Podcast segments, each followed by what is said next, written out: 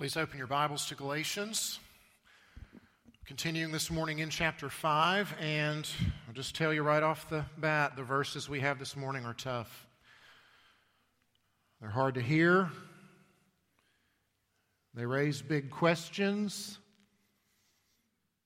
the answers to which are equally tough. This is a sobering passage in many regards. And because it's tough, because frankly it's very important, I've printed in the worship folder for you, and we will read more than just the three verses that we're technically going to cover this morning because we need the context. Uh, we're not going to understand verses 19 through 21 all by themselves. They come immediately on the heels of and are connected to the preceding verses. And we'll see next week are connected to the verses that come after it as well we're getting into that part of Galatians that might be the most familiar, at least to folks who've spent any time in church, any time reading the scriptures. But one of the first things that we're going to see is just because we're familiar with the verses doesn't necessarily mean that we know why they're there or what we need to do with them. So let's dig in. Stand if you're able for the reading of God's Word. I'm going to back up to chapter 5, verse 13, and read through verse 21. For you were called to freedom, sisters and brothers, only do not use your freedom as an opportunity for the flesh, but through love serve one another. For the whole law is fulfilled in one word you shall love your neighbor as yourself. But if you bite and devour one another, watch out that you're not consumed by one another. But I say, walk by the Spirit, and you will not gratify the desires of the flesh. For the desires of the flesh are against the Spirit, and the desires of the Spirit are against the flesh. For these are opposed to each other to keep you from doing the things you want to do. But if you are led by the Spirit, you are not under the law. Now, the works of the flesh are evident sexual immorality, impurity, sensuality, idolatry, sorcery, enmity, strife, jealousy, fits of anger, rivalries, dissensions, divisions, envy, drunkenness, orgies, and things like these. I warn you, as I warned you before, that those who do such things will not inherit the kingdom of God. This is God's inerrant, infallible, inspired, and authoritative word. Please pray with me. Father, these are heavy words, but they're your words. Your spirit inspired as the human authors penned these very words down. And so, Holy Spirit, would you come this morning? Would you be our teacher? But more than just teach us something, would you wield this sword, this scalpel, even that the word is, and let it do the work on our hearts that it needs to do? For your glory and honor and for our good, we ask it in Christ's name. Amen. Please be seated. You've got an outline in your worship folder. And the outline consists of three questions that these verses raise. And the first one is this What do we do with these verses? What, what are they here for? Now, part of what makes this passage so famous uh, are these two lists, only one of which that I read this morning. The, the first is the list of vices and another list that comes in the verses immediately after our passage that we'll begin to work on next week is a list of virtues. Now, Paul has many such lists in his writings, they're in lots of his letters. And if you're in the group of folks who are familiar with these verses and therefore with these two lists, my question for you is what have you typically done with these? What have you typically done with these two lists?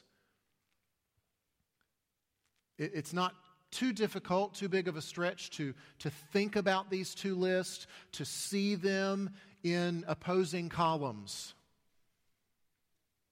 Column A, the naughty list. Here's the stuff you don't want to do, the things you don't want to be. And opposite that column is column B, the nice list. Right? Do these things, right? Be like column B, not like column A. Perhaps in our thinking,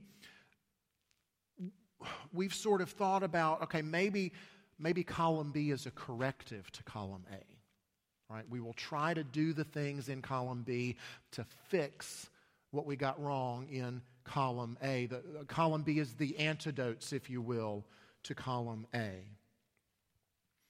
So if you find yourself doing these things over here, what you really need to be doing are these things over here. That will make you a good Christian. But there's one pretty big problem with that line of thinking. Paul's not telling the Galatians to stop or start doing anything.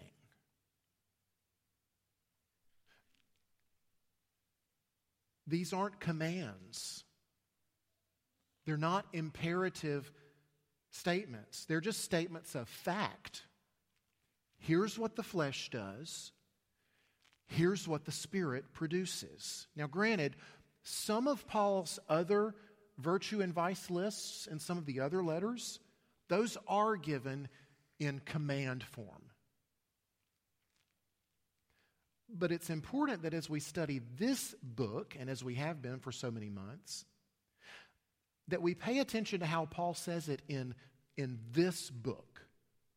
And in this book, Paul's not about to say that the solution to your sin problem, the solution to your broken relationship with God, is for you to get busy and do anything. Think of the whole of Galatians. All that we've seen in these first five chapters. What is the message he's so desperately trying to get across? Is it that you need to work harder? Try to be a better person? No. Time and again in Galatians, Paul has said works aren't going to get you anywhere. Over and over again, Galatians chapter 2 and chapter 3. By works of the law, no one will be justified. In fact, one way to think about the theme of this book is that works condemn. if you're looking to your works, if you're looking to your obedience as the thing that makes you okay with God, even if you say that that's in addition to your faith in Jesus, those works you're depending on nullify your faith. Those works actually condemn you. All right. That's works of the law. But what's mentioned in our verses for today, it says works of the flesh. So what's the difference? In the end, there is no difference. They both condemn. Now, let me press this a little bit further. The, the, the naughty list here, these vices, these so called works of the flesh, do they condemn? Would, would, would they send you to hell? Absolutely. Without a doubt. But here's the thing that we've got to remember. Here's the insidious lie that has crept into the church somehow and crept into so called Christian thinking. The presence of those things will definitely send you to hell. But the absence of those things is not necessarily your ticket to heaven.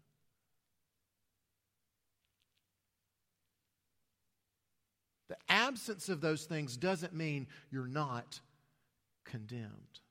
See, the full message we're getting from Paul here is simply that works condemn, period. It doesn't matter what type of work. You can be condemned by the works that gratify your fleshly desires, your human sinful nature.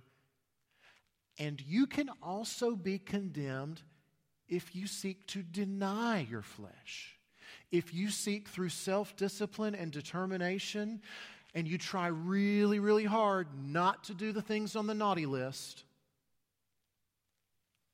a goal, by the way, that we will never accomplish because we're not able to not do those things.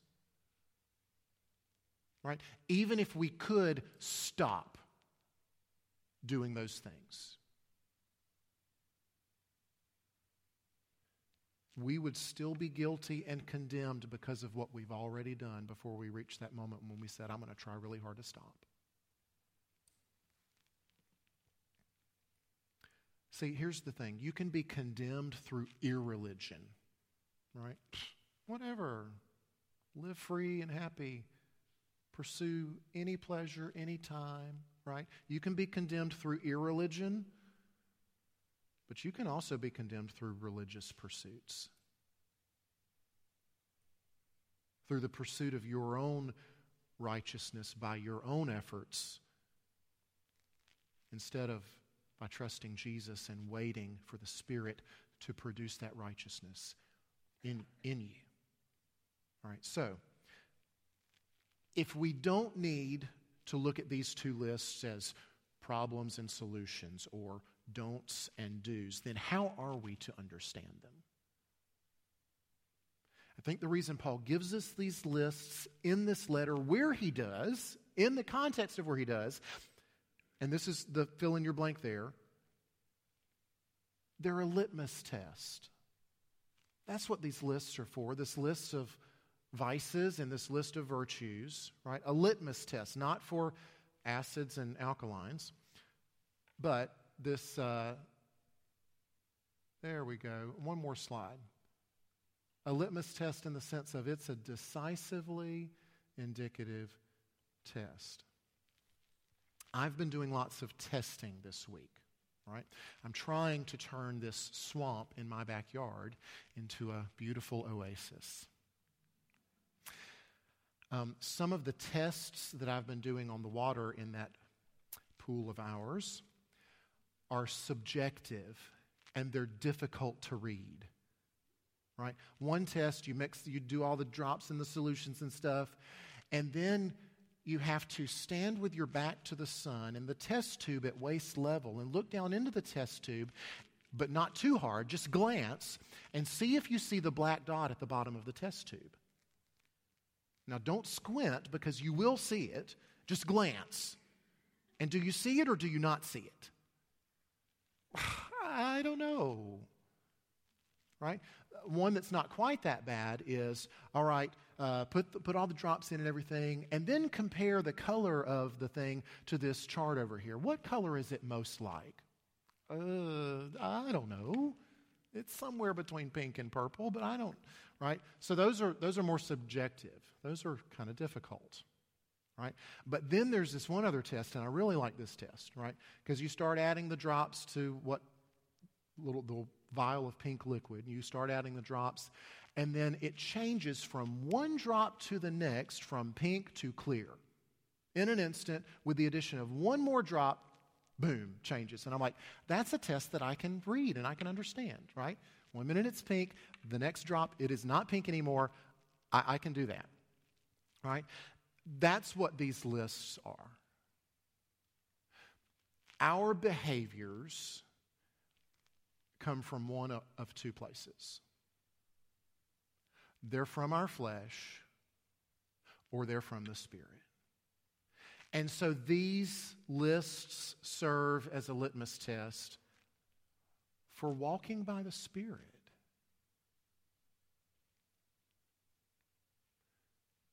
That was the big issue last week from verse 16. The key to not gratifying the desires of the flesh, the key to not doing all the things on the naughty list, is walking by the Spirit. And so last week we saw, and I won't rehash all of it, last week we saw Spirit and flesh as, as irreconcilable enemies, constantly doing battle. And so Paul gives us a list. Again, it's not a list of commands here, it's a list of evidences. Right? That's the first thing he says in verse 19, right? These things are evident. They're plain to see, they're obvious. Right? One drop it's pink, the next drop it's it's clear. Right? These things are evident, they're obvious. The first list, evidences that you are not walking by the Spirit. Second list, evidences that you are. See, the evidence offers proof about the reality of something. Right? The, the works of the flesh offer proof that you don't belong to the Spirit. He's not in you, renewing you. He's not actively at work inside of you. Now, at this point, we're going to start working on that, that second question in the outline. If you look at these works of the flesh, it's, it's quite a list that we've got here. And I'm not going to go through one by one and elaborate on them individually, right? Paul didn't do that. He didn't feel the need to do that. He knew his audience. He knew that on one hand, you've got Galatians who were pagans and frankly quite familiar with lots in this list. Needed no explanation to them. But this list doesn't just have the typical pagan things, does it? There's also plenty that would apply to these super religious, super pious Judaizers, these false teachers that were tormenting the Galatians. Uh, there's plenty to trip these guys up as well. And so I won't go vice by vice through this list, but I will point out just a couple of things. One is notice how many have to deal with relationships and how relationships get destroyed, how relationships suffer when either folks are busy gratifying themselves or being super religious and trying to dot all the I's and cross all the T's. Right? That's something we've looked at before. A, a lack of belief in the gospel is disastrous to our relationships in the church. All right. Verse 21. This noteworthy addition by Paul at the end of this list of 15 things. He lists 15 things, and then at the end, he still feels the need to tack on, and things like these. All right? So it's just a little umbrella catch all statement, just in case you weren't paying attention to the first 15. Right? Let's just throw this little umbrella thing out here. You're in there somewhere. Right? Paul is Paul basically just saying, I could go on, but I won't. He's given us this list to make sure that we see ourselves as guilty. And then at the end of the list, after the umbrella catch all statement, comes a warning. And it's a pretty stern warning. Here's the 15 things, and here's the catch all statement at the end. And those who do such things will not inherit the kingdom of God. That's tough.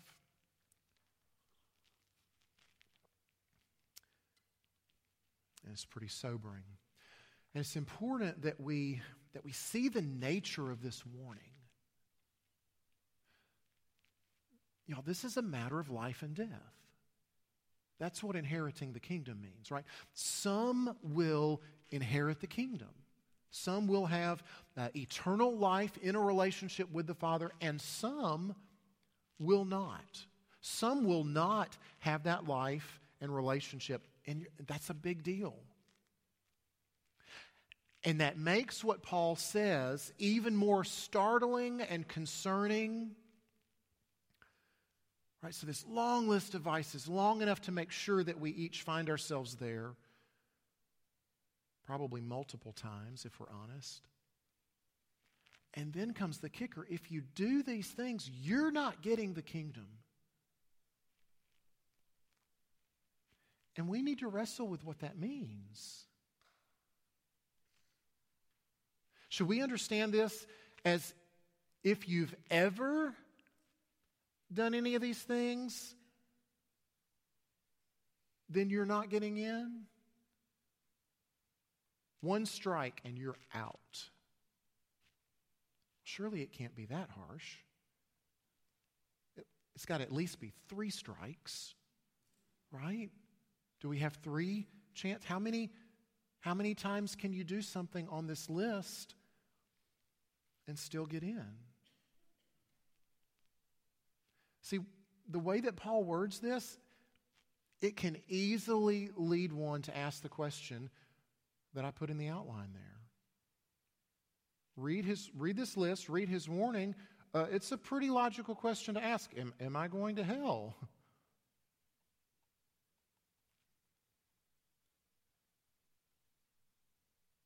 Because if I'm being honest, I definitely find myself in that list. Does that mean that I'm a goner? Now, it's safe to say from the whole of Scripture that that's not what Paul means. He, he's not talking about one sin. He's not talking about the occasional lapse. He's talking about a habit.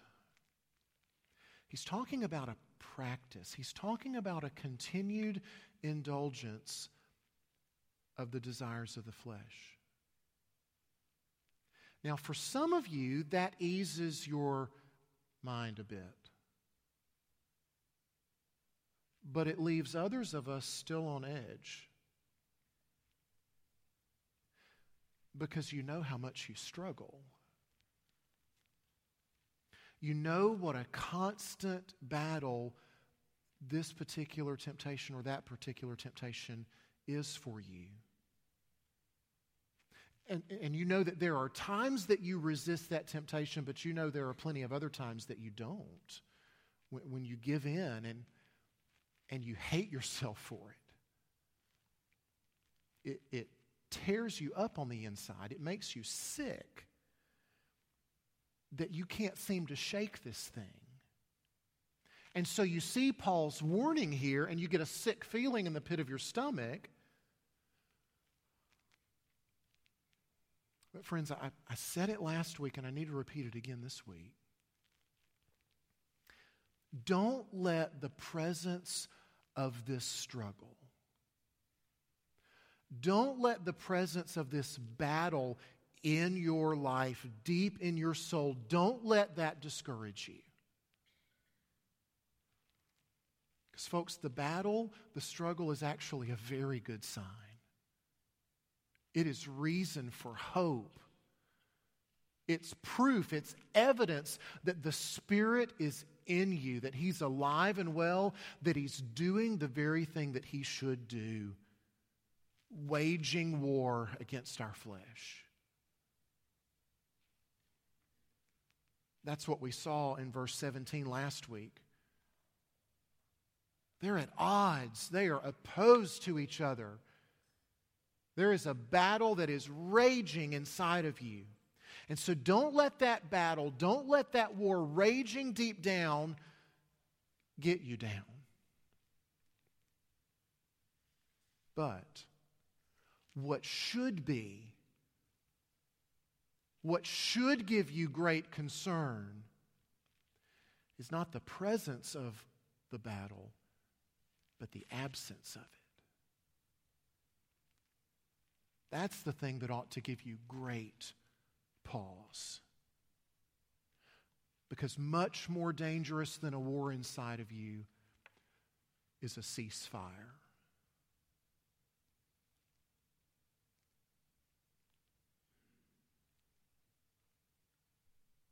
Right, that's your fill in the blank there. Ceasefires are bad.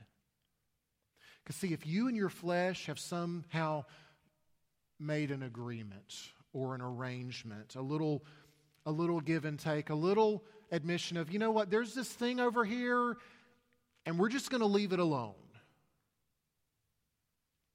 There's this thing over here that I'm kind of partial to, and it's off limits. We're not talking about it. I really like it. I don't want to give it up.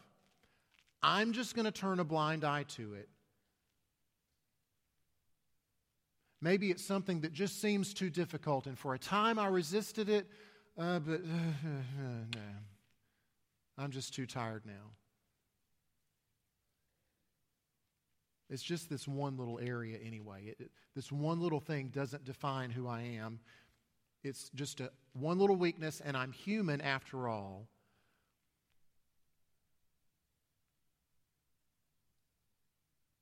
We've negotiated a, a, ceasefire, and the battle that once raged inside of you slowly fades away. That, my friends, is what you should most fear.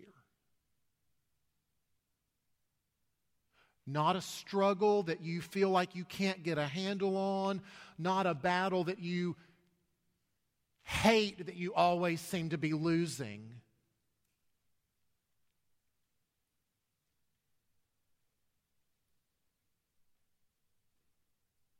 What you should most fear is continuing to indulge whatever it is without struggle, without battle or war. See, friend, that's making it evident who you really belong to.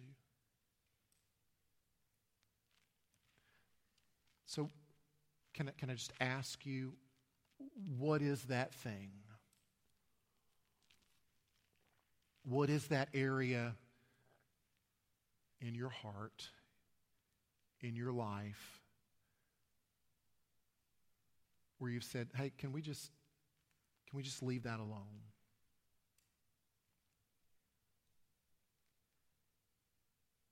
Right, only, only you know what, what it is.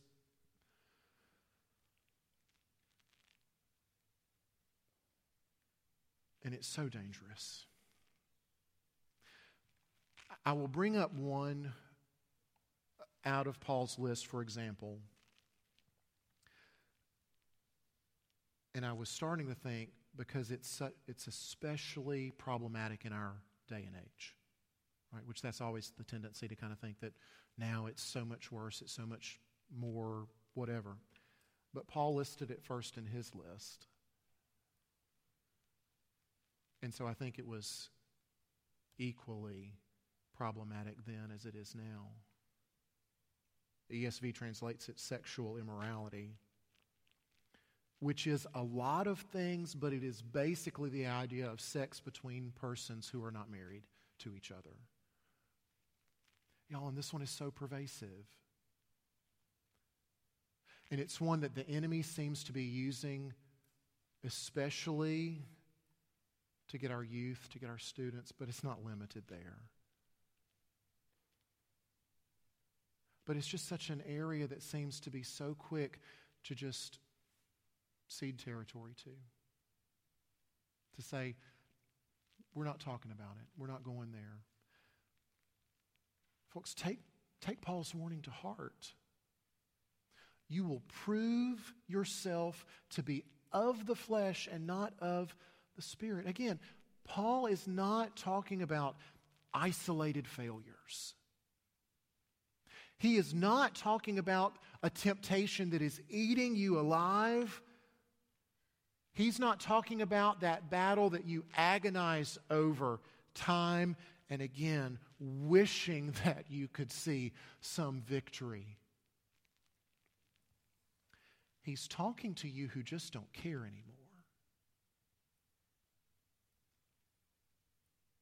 He's talking to those of you, to those of us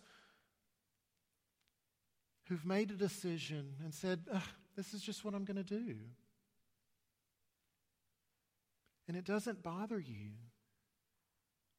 There's no battle, there's no struggle, there, there's no angst or turmoil within you at all. And if that's you, then this litmus test proves that you're not walking by the Spirit, that He's not there doing what He does. It proves that you're not really His at all. And, and one thing that I, as I was thinking about this, right, so So if we fail that litmus test, we very often look to other litmus tests to try to make ourselves feel like we're okay. Yeah, I, I know that I've kind of caved on that area, right? But, you know, I, I did pray this prayer a long time ago, right? I did walk this aisle when I was a, a child. So, so I'm pretty, I'm, I think I'm still pretty good, probably. That, that one thing, uh, I should be okay because, you know, after all, you can't lose your salvation. And friend, if that's you, you would be right in thinking that you can't lose your salvation because you can't lose something you never had.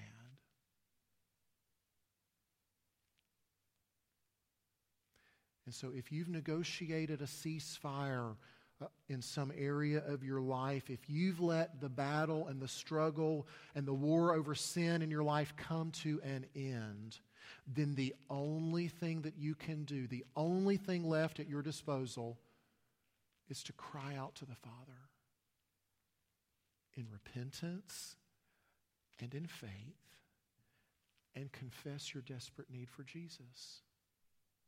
Please don't delay. Please do not delay.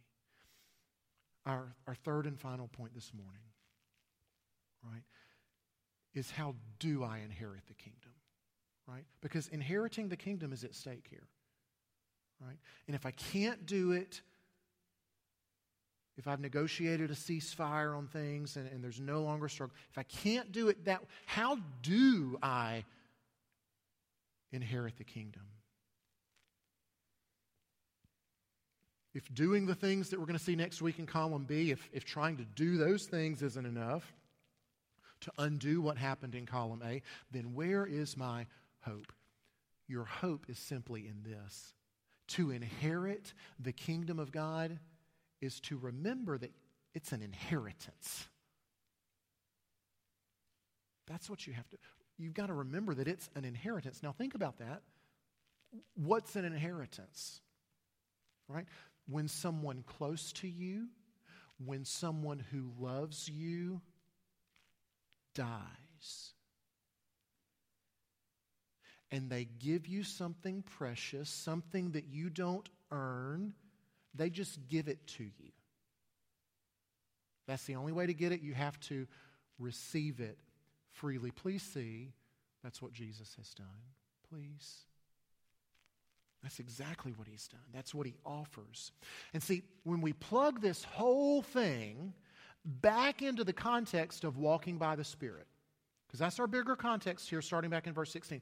When, when we plug this whole thing back into walking by the Spirit, Think about some of those things from last week if you were here. We're walking by the Spirit has to do with who the Spirit is and what He does.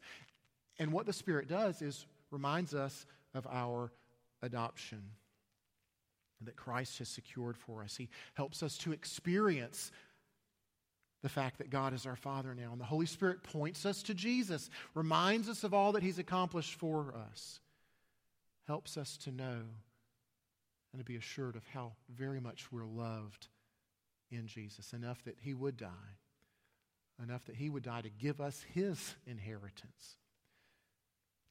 And that knowledge, knowing a love like that, changes us, transforms us from the inside out. Friends, these two lists are not about what you're supposed to do or not do. They're lists of evidences, ways that you will see that you belong to Jesus. Because when you belong to Jesus, He's going to change your life. The desire to do column A will slowly begin to fade away. Often more slowly than we would like, but slowly fade away. And then, as we're going to see next week, as we start to dig into these next verses, column B, new things are going to start showing up in your life miraculously. How did that get here? How did patience show up for such an impatient guy like me? How did joy show up like that? in such a powerful, powerful way. Let's pray. Father, thank you for hard words, for words that do give us pause, they are sobering. Father, I ask that your Holy Spirit would take these hard words of yours and that He'd be tenacious with them in all of our lives. He'd go after us and that He wouldn't relent.